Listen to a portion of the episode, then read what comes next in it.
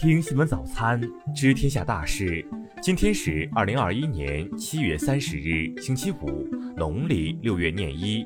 雨阳在上海向您道一声早安。先来关注头条新闻。江苏南京疫情仍在快速扩散，从二十日禄口机场排查出阳性病例起，至二十九日十八时，已波及了七省十七个市，传播链增至二百零六人。南京在疫情防控上频频引起质疑。二十九日，南京市房管局称，南京市所有小区将全面实行严格的出入管理。疫情防控指挥部共检查了南京两千八百多个次小区，发现八百五十多条。问题，并现场要求落实整改。由于病毒的传播，张家界宣布三十日起将关闭所有景点，帮助安排滞留游客回家。而南京交通广播则发布通知称，二十九日起，南京景区将陆续恢复开放。网友纷纷表示不理解和不满。再来关注国内新闻。二十九日十二时零一分，我国成功将天绘一号零四星发射升空，卫星顺利进入预定轨道，发射任务获得圆满成功。住建部约谈银川、徐州、金华、泉州、惠州五个城市，要求切实稳定房地产市场。国家卫健委网站发布关于贯彻落实中共中央、国务院关于优化生育政策、促进人口长期均衡发展的决定的通知，强调依法实施三孩生育政策，取消社会抚养费。二十九日，国防部举行例行记者会，表示，从今年八月起，符合条件的军人将开始发放父母赡养补助和配偶荣誉金。截至二十八日，三十一个省和新疆生产建设兵团累计报告接种新冠病毒疫苗十六亿剂次。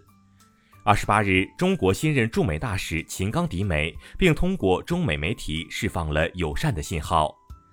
河南宣布，三十日起，张家界市所有景区景点关闭，将妥善安排仍滞留在张家界的七百五十四个旅行团，共一点一九万人顺利回家。武汉市发布相关通知，要求该市购房者需要先申请资格、申报材料，获得资格认定反馈后，在有效期六十日内进行购房意向登记和合同网签备案。再来关注国际新闻，据外媒消息，二十九日，美国驻巴格达大使馆附近受到两枚火箭弹袭击。二十九日，美国阿拉斯加半岛发生八点零级地震，震源深度五十五千米。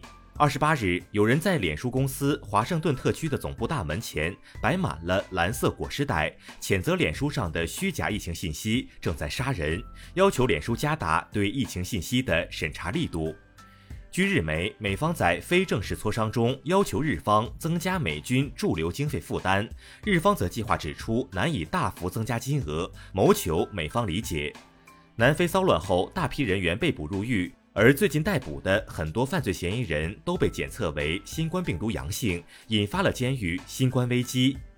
二十九日消息，七月份德国失业人数比六月份减少了二点四万人。今年新冠疫情危机缓解后，失业率下降至百分之五点六。据美媒，在美国公司遭遇一系列高调攻击后，网络安全已被列入拜登政府的首要议程。世界卫生组织表示，德尔塔病毒已传播至一百三十二个国家和地区，仅过去一周就新增八个国家和地区发现该病毒。再来关注社会民生新闻。十七日以来，新乡市连续遭遇强降雨，来自贵州的三十九岁救援人员何国勇在新乡抽积水过程中不幸触电身亡，遗体已转运至家乡。二十九日十七时三十二分，辽宁省抚顺市东洲区一企业发生爆炸，现场有多人受伤。上海邮局海关查获濒危暹罗鳄鱼整皮一张，长约一点二米，重五百三十六克，嫌疑人已依法拘留。江西七岁男童放学被同村人接走后，路上被水冲走溺亡，家属认为校方应承担相关法律责任，法院已经受理。公安部交通管理局消息，七月以来，在高速公路发生的交通事故反弹明显，多起事故因乘客多起事故因乘客未系安全带加重伤亡后果。再来关注文化体育新闻，东京奥运会自行车女子公路赛结束后，赛道沿途的三十面长一点八米的旗子不翼而飞，附近村庄称这些旗子可能被偷了。东京都连续两天日增新冠病例达到历史最高，其中一百六十九名奥运相关人员确诊。而奥委会新闻发言人马克亚当斯表示，举办奥运与东京疫情再次恶化没有关系。日本网球名将大阪直美爆冷落败后遭遇网暴，甚至有日媒涉嫌故意使用丑图抹黑大阪直美。二十八日，奥运铁人三项比赛出现多人呕吐，当地水域污染遭到质疑后，组委会表示水质已经过检测，没问题，属于第一标准。以上就是今天新闻早餐的全部内容。如果您觉得节目不错，请点击再看按钮。咱们明天不见不散。